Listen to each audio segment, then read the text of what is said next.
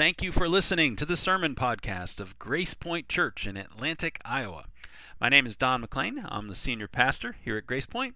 If you'd like to know more about our church, you can check us out at gracepointatlantic.com. And in the meantime, grab your Bible and check out this week's sermon. Therefore, we must pay close, much closer attention to what we have heard, lest we drift away from it. For since the message declared by angels proved to be reliable, and every transgression or disobedience received a just retribution, how shall we escape if we neglect such a great salvation? It was declared at first by the Lord, and it was attested to us by those who heard. While God also bore witness by signs and wonders and various miracles and by gifts of the Holy Spirit distributed according to his will. The word of the Lord.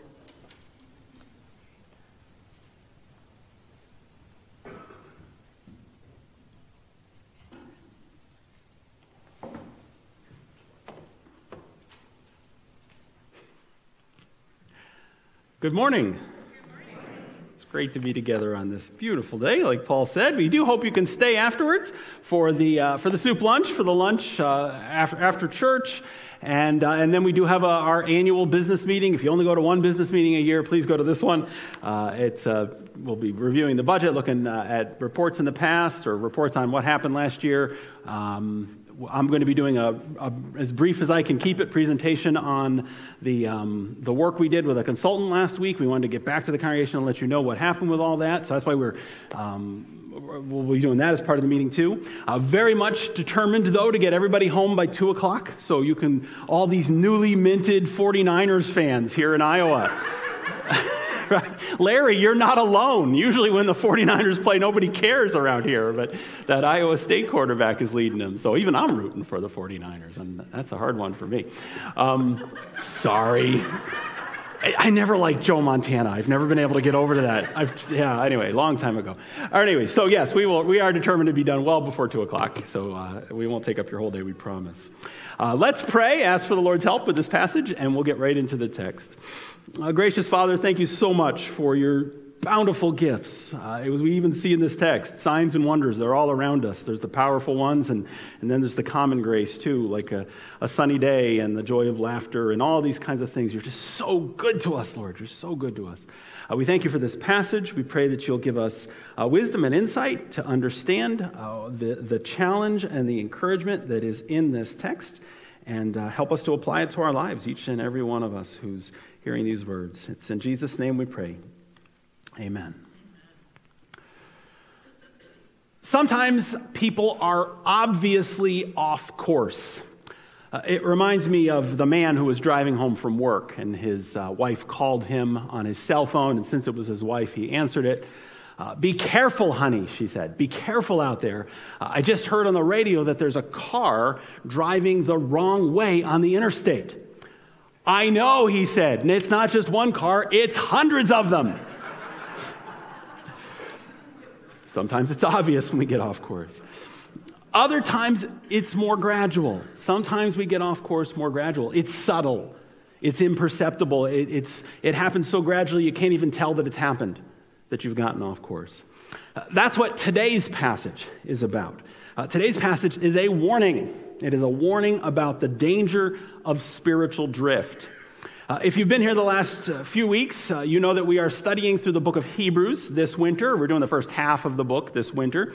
And uh, last week we finished chapter one, and chapter one focuses on the supremacy of Jesus Christ. That's, that's where the, the book begins. And so you start with this emphasis in the first four verses, introductory sort of uh, assertion. Uh, Jesus is greater than everything, is what it says in the first four verses. It's the supremacy uh, of Jesus.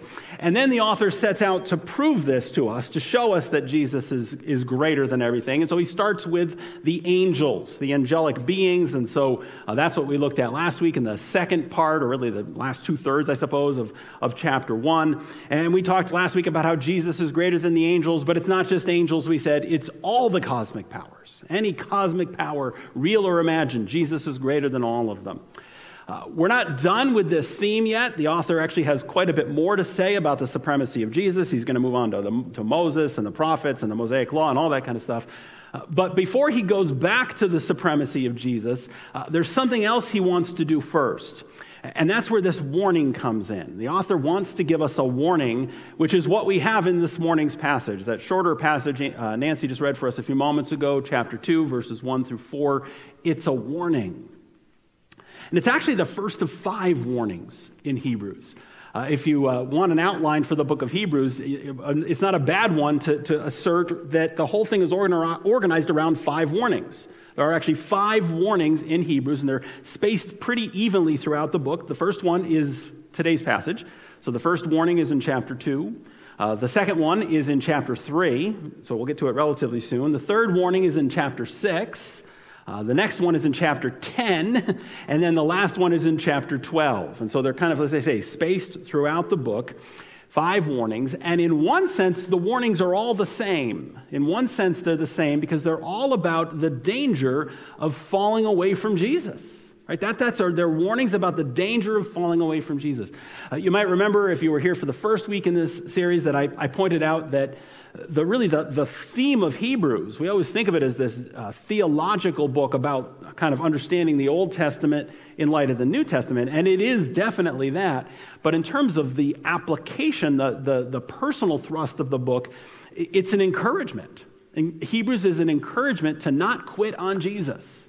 Press on in your faith. Don't give up on Jesus. No matter how hard the persecution gets, no matter how hard the challenges are, don't fall away. I think that's a pretty good summary, actually, of the, of the whole message of Hebrews. And so that's what these warnings are about. These five warnings we'll look at as we study through this book together, they're about the danger of falling away from Jesus.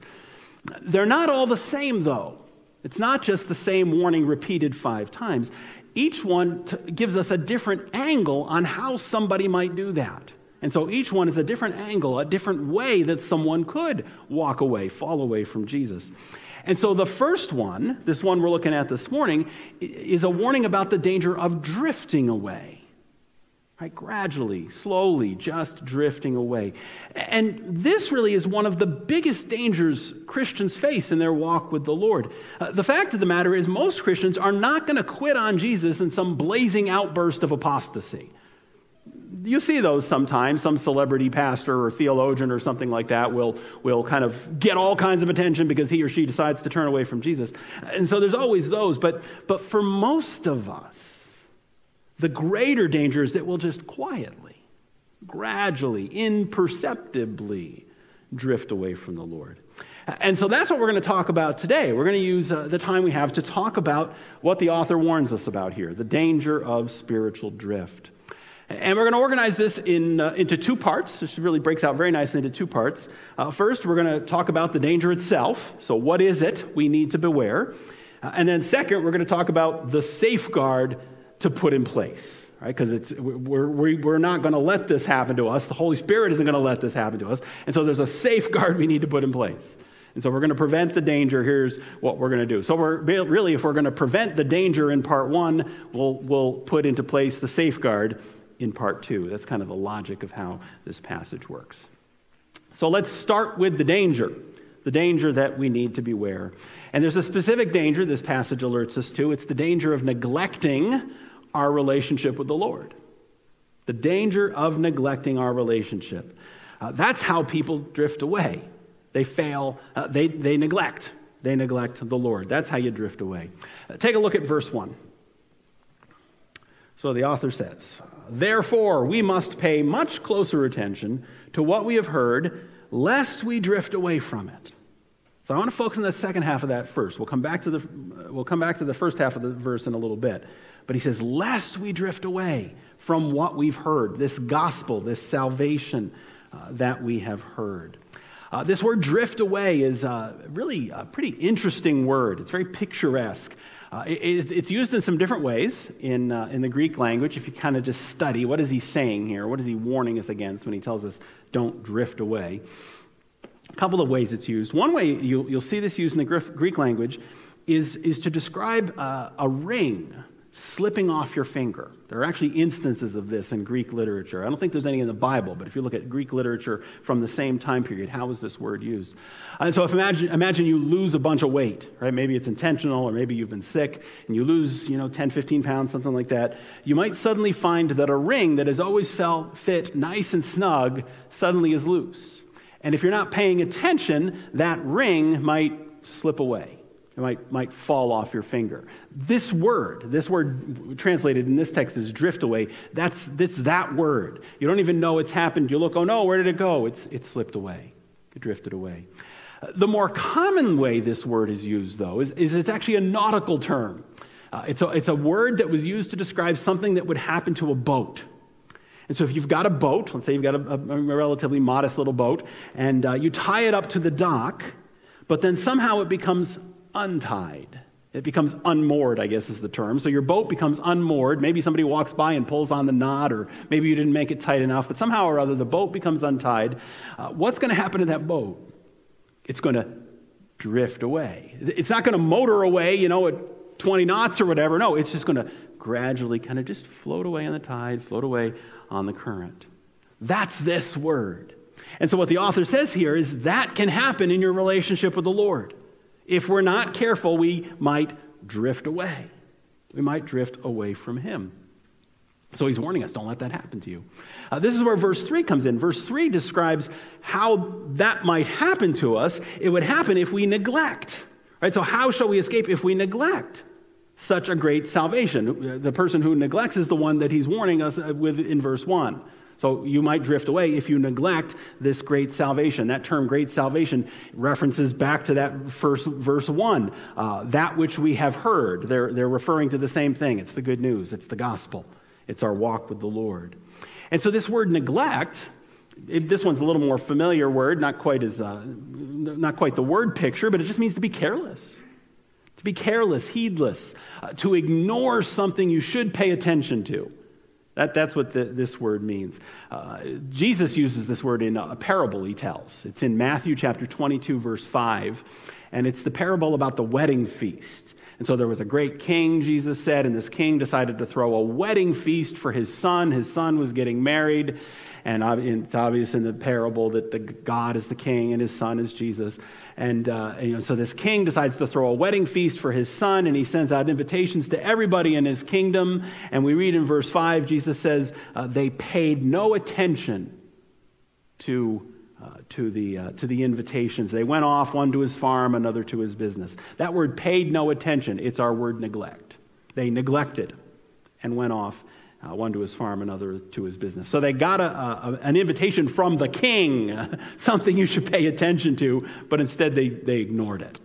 They, they neglected it. That, that's the word that's used here in Hebrews, uh, verse 3.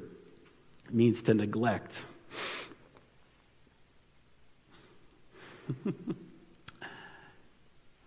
Give me a second here to get my notes to be more cooperative. Oh.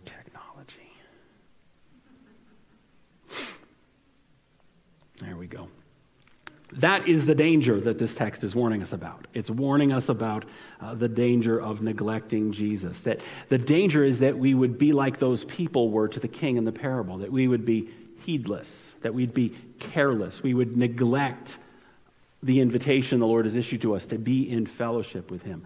Uh, we'd be like the person who leaves the house while the gas stove is still going, or we'd be like the person who texts while he's driving down the highway. It's neglectful, it's careless. That's the danger. We'd be like that with the Lord. And the thing about neglect, you think of some of those examples. Sometimes, you know, occasionally, I suppose, being neglectful might not cause any great harm. But, but a lot of times, a lot of times, including in that parable Jesus tells, when we're neglectful of something, there's a cost. Right? A lot of times, neglect is dangerous. And that's certainly the idea here. That's why these words are chosen. It's dangerous to neglect our relationship with the Lord. Why? Because bad things happen.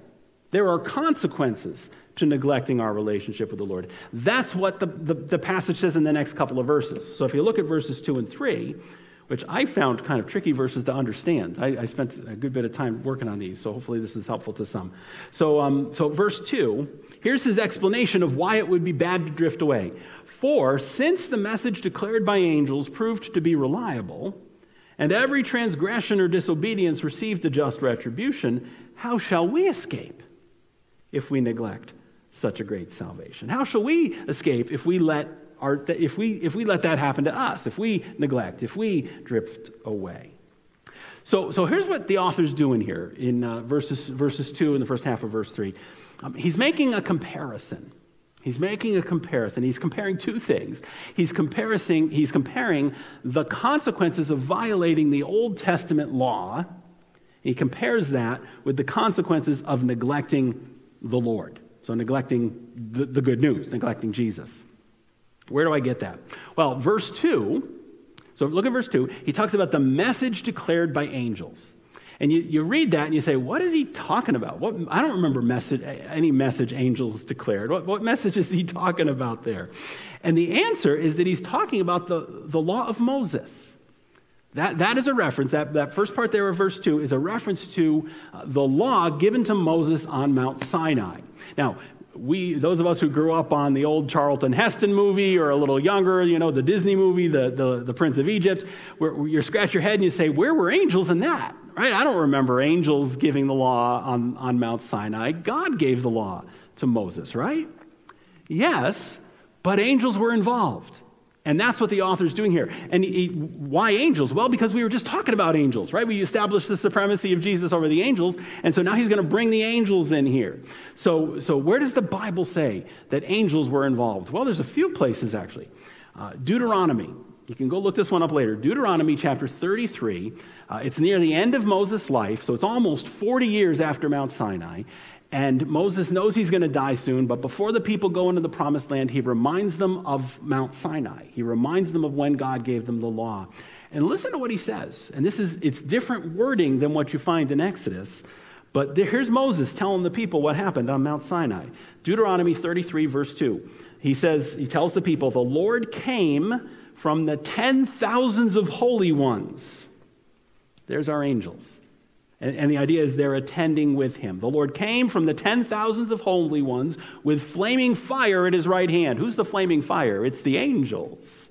Uh, the angels came with him. Yes, he loved his people. All his holy ones were in his hand. I think the right way to understand that verse, it's Deuteronomy 33, 2 and 3, is he's talking about angels. Angels were with him.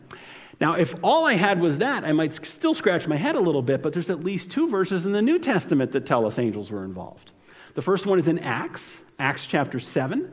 Uh, when Stephen, the first Christian martyr, when Stephen is being stoned, uh, being killed basically by having rocks thrown at him, uh, he says to this group of Jews who are going to do this, he says, You received the law as delivered by angels, and you did not keep it. So this is Stephen. They actually haven't th- started throwing the stones yet at this point. This is Stephen telling, really challenging and confronting these Jewish leaders who had rejected Jesus. He says, You received the law you received it as delivered by the hands of angels, and you didn't keep it. That's Acts 7:53. So Stephen says that angels were involved in the giving of the law, and then Paul says it. Galatians 3 verse 19. Paul says the law was quote put in place through angels.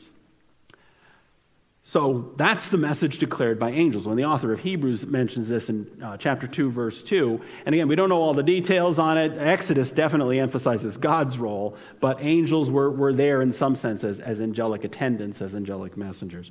And so when verse 2, when chapter 2, verse 2 talks about the message declared by angels, you go ahead and write in your margin, if you're a margin writer, the law of Moses.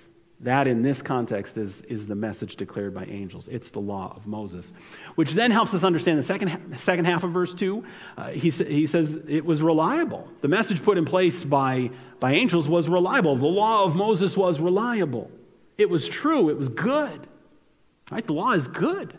Uh, repeatedly, the New Testament says that. And this is why the Lord punished his people when they violated it. Every transgression or obedience, right? That next part of verse 2. Every transgression or, obedi- or disobedience of the law of Moses received a just retribution. That's the story of the Old Testament. Whenever God's people uh, disobeyed him and didn't repent, whenever they, they uh, defied him, when they broke his law, they faced the consequences of that. Right? Where that's actually going to be a theme in, in Hebrews. We'll come back to it. He'll come back to it in, in later chapters. Whenever Israel rejected the Lord's law and disobeyed him, it went badly for him. They faced consequences for their neglect. That, remember, it's a comparison, that sets us up for verse 3.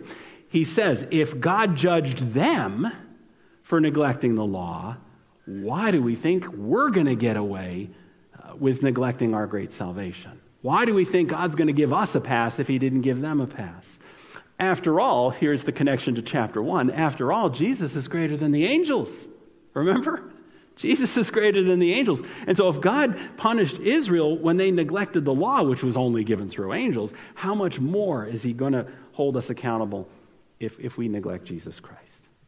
And so, you get this, this, uh, this warning in, in verse 3 How shall we escape? How shall we escape if, if we neglect the Lord and, and let ourselves drift away? And so, that's this danger that's the danger that we're alerted to here. If we neglect our relationship with the Lord, uh, we may very well drift away from the Lord. Not all at once. It's not like I miss my quiet time today and I'm gone tomorrow. That's not the idea. It's, it's again, it's drift away. It's float away quietly, imperceptibly. Maybe nobody even notices. But if we let that happen in our lives, if we drift away from the Lord, verses 2 and 3, there will be consequences.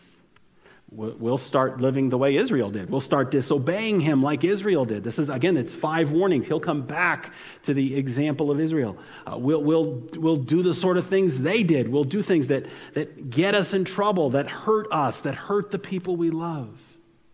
Uh, in our own context, we, we might end up addicted or abandoned by people who just can't put up with us anymore, or embarrassed for what we did, or ashamed. Our marriages might break apart. Our kids might call us hypocrites. Our, our friends might stop hanging out with us because they just can't stand it anymore. Or maybe it'll all just be on the inside. We'll just become cold and bitter and hard. It's going to look different in different people's situations, but whatever it looks like, the point is, is, is drifting away is dangerous. It's a dangerous, dangerous thing to let happen to us. So don't, so don't do it. That, that's, that's always the thrust of a warning. When you warn somebody about something, you're telling them, don't do it. Don't let that happen to you. So all that's pretty sobering. Right? Isn't it? It's kind of heavy. It's kind of serious here. Uh, and and I, it's a warning. It's supposed to be sobering, right? That's the, the nature of warnings. They're supposed to wake us up to the danger. But, but this warning's also supposed to do something else. And I think really here's the, the positive thrust of this. Uh, it's, meant to it's meant to press us to ask a question. And the question is, what can I do to prevent it? right? I don't want that to happen to me. And so, how can I protect myself? How can we protect ourselves from the danger of spiritual drift? And that gets us to the second half of this whole thing. It's the safeguard we need to put in place. And the safeguard is that we need to pay attention. pay attention to our relationship with the Lord. Don't neglect it. Pay attention to it. Uh, that's, that's actually where it starts. I kind of glossed over it a little bit before so I could talk about it now, but that's really, that's, that's really, really, really where the emphasis is in verse 1.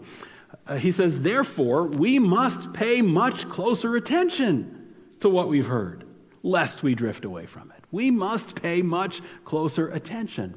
And so, the way to keep ourselves from neglecting our great salvation, to pull in the term from verse 3, is to pay attention to our great salvation. That's the connection between those two verses, verse 1 and verse 3.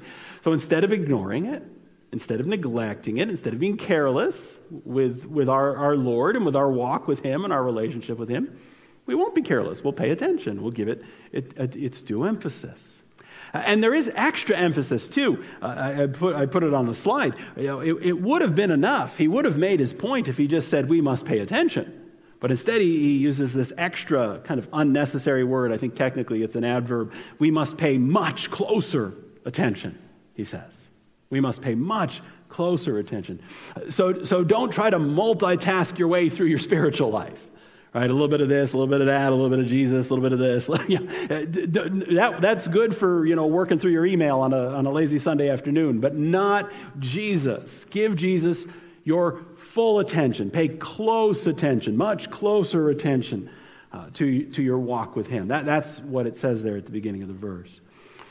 And to pull in that verb, that word drifting, this is how we keep from drifting.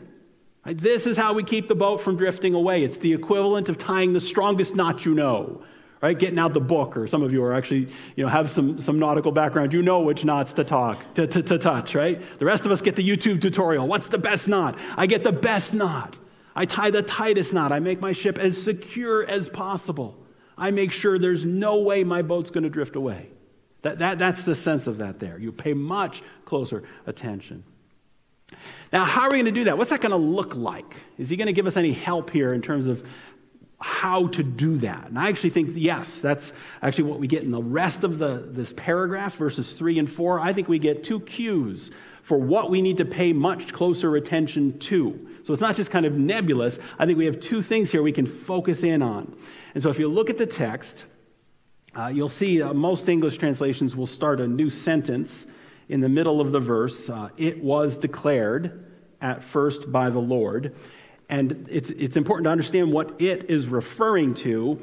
Uh, it connects directly to a great salvation. So if you diagram the text like I did at the beginning of last week, uh, it, the it is the great salvation, and therefore refers back to the uh, what we have heard from verse 1. They're all talking about the same thing. So what we're going to get now in the second half of verse 3 and verse 4 is a description of, of how to pay attention to our great salvation. Right, so here's, here's what we need to, to, to do with our great salvation. And so there's two things. There's two things he tells us to focus on. Let me read the verse again. Uh, it, our great salvation, was declared at first by the Lord and attested to us by those who heard. Verse 4 While God also bore witness by signs and wonders and various miracles and by gifts of the Holy Spirit distributed according to his will. So, what we are given here are two things to focus on Beginning of the verse, beginning of the, the paragraph, pay much closer attention. Much closer attention to what? Well, these two things. First, God's Word. Pay much closer attention to God's Word. That's how you keep from drifting. Uh, and, and we see this, it, it's, it's in that second half of verse 3. So he starts out, he says, uh, This great salvation was declared at first by the Lord. He's talking about Jesus. He's talking about Jesus there. That's Jesus. Uh, Jesus declared his salvation. Right? Sometimes, you know, like uh, liberal theologians will claim that the gospel all got made up after Jesus. His followers came up with it 20, 30, 40, 50 years later. No, Jesus came up with his gospel. Right? Mark chapter 1, verse 14. Jesus came into Galilee proclaiming the gospel of God and saying, The time is fulfilled, the kingdom of God is at hand. Repent and believe in the gospel. That's Jesus. Mark 1, verse 14. Uh, Jesus himself declared this great salvation, the author reminds us. And then we also get it from the apostles. Right? We do get it from the apostles. Uh, and it says, and it was attested to us by those who heard. And so that's, that's the, the, the witnesses, right? So they heard Jesus proclaim the gospel, and then they went out and proclaimed the gospel, right? They took the Great Commission to heart. Uh, go into all the world and preach the gospel. Right there it was. So Jesus proclaimed the good news, and then his followers, his, specifically the apostles uh, in that first generation, proclaimed the gospel. And what happens when you put those two together? When you take the words of Jesus and you put them with the words of the apostles, you put them together, you've got, we call it the New Testament.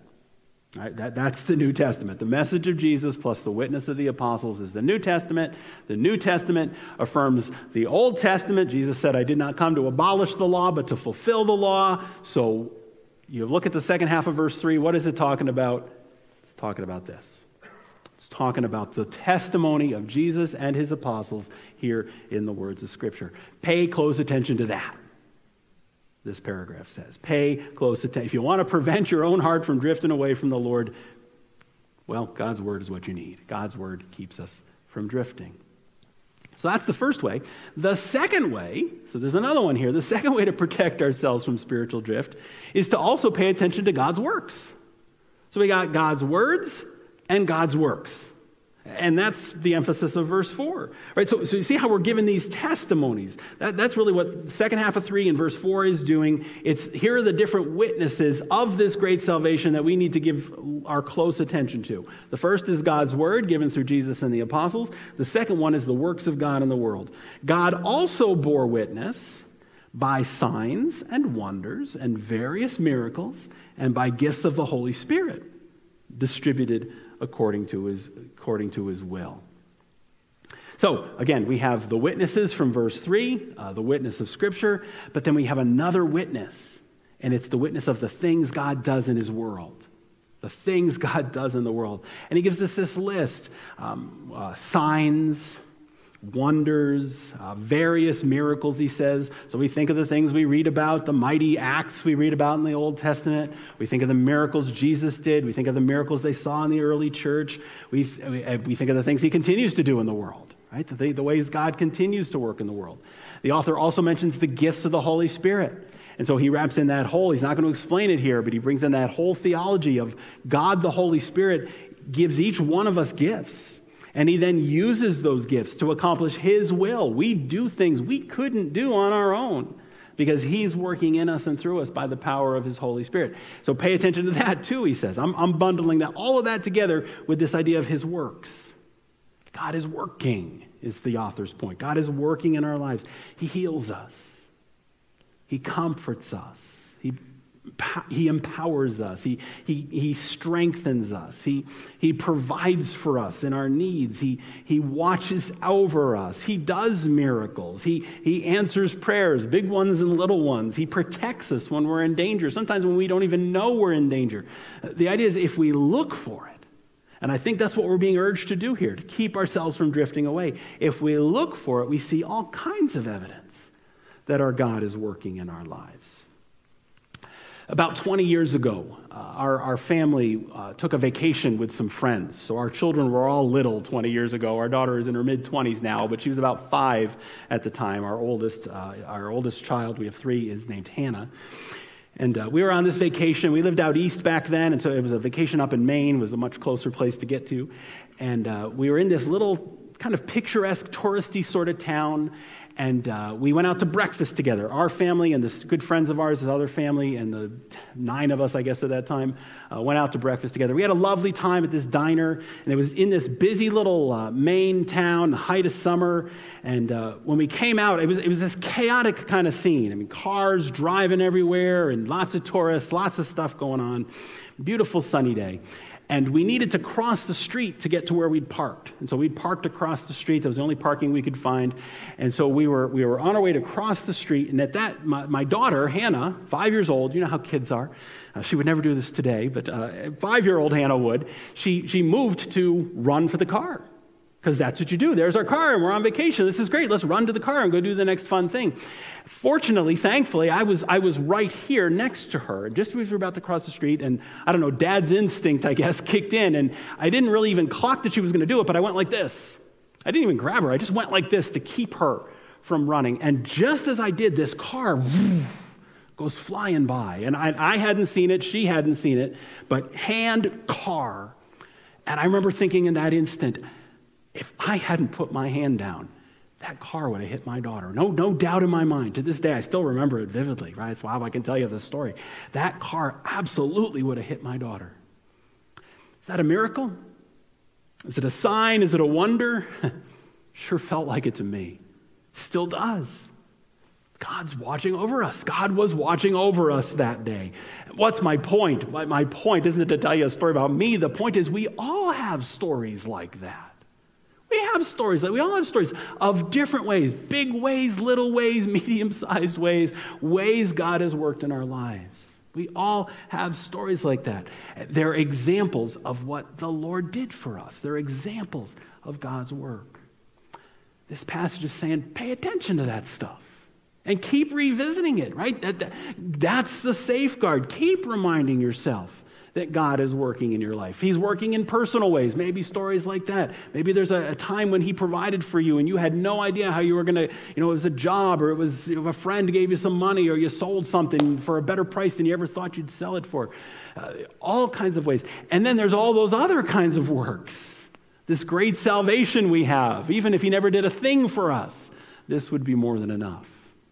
Even if He did, never did a, did a single thing for us this would be more than enough. And so I think the, the, the thrust here is keep reminding yourself of that.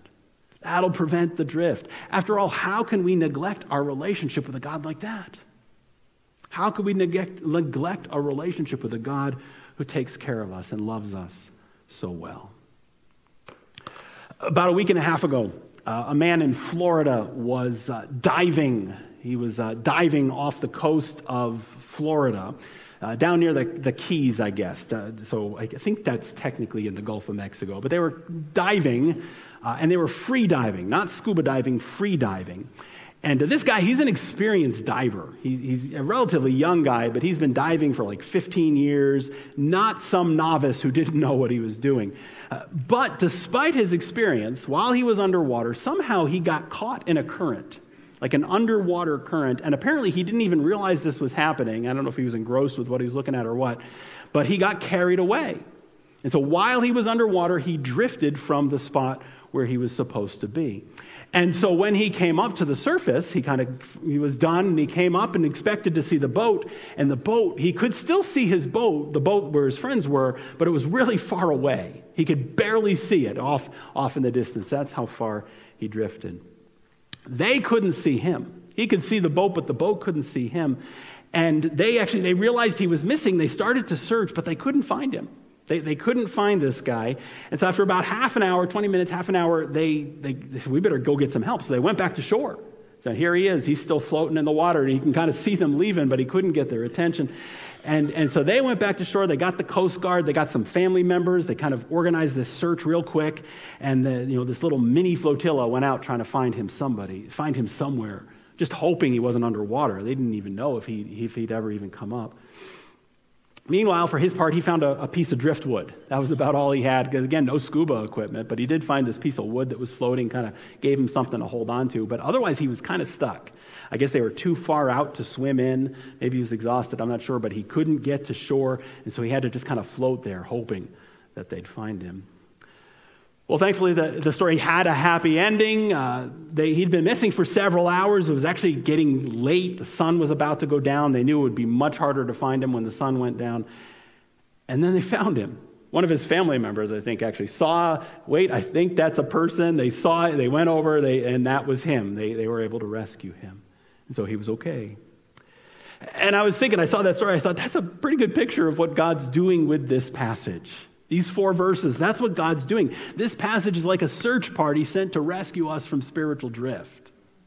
That's what this is for. And so if you've drifted, let's just, if you've drifted from the Lord, even just a little bit, right? Maybe the dock's there, we've just, you know, we've just drifted here. If we've drifted even just a little bit, this passage, actually, I know it was kind of heavy in some ways, but this passage is good news because what this passage is, is saying is it's not too late. It's never too late. As long as we still have breath in our lungs, it's never too late. Come back. Come back to the dock, right? That, that's the idea here. Secure the lines, tie up the boat, pay close attention to your walk with the Lord. Let me say one more thing before we pray. Do you know what's even better than being rescued? Never drifting away in the first place. And, and that's, that, that's even better, and I think it's why these safeguards are so important. Remember, the function of this book, the point of this book, is to encourage us to, to cling to Jesus, to not let this happen to us. That's why a lot of these warnings, you know, you kind of, I know all of, many of you are like, does this mean we can lose our salvation? We'll address that as we go along in the series. But, but that's not really what he's worried about. What he's worried about is making sure we do what we need to do so that we never even have to worry about it. So, so what's better than, than being rescued? Never drifting away in the first place. So pay close attention to your walk with the Lord. Pay close attention to His Word and to His works. And if we do, He'll take care of the rest. Let's pray together. Lord, I want to ask you, uh, well, I want to praise you. Thank you for your, your love for us, your kindness, your mighty acts of power uh, in, in our lives and in our world, both now in the present and, and in the past through uh, redemptive history. We give you all the praise for that, Lord. Uh, I would ask you to please forgive us for our drifting. Uh, we, uh, we are prone to wander uh, prone to leave the God we love. That is uh, just part of this flesh we, we, we live with still.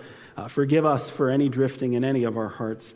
And Lord, protect us from it. Protect us from that impulse to drift. Help us to, to cling tightly uh, to your word, to your works, to stay uh, firmly tied to the dock, to stay firmly tied to our Lord. Uh, and uh, we just, your spirit, uh, that's that, you know, those mighty works, that mighty power. You're the one who can help us do that. And so I pray that you would for me and for every one of us who are hearing these words right now. It's in Jesus' name we pray. Amen.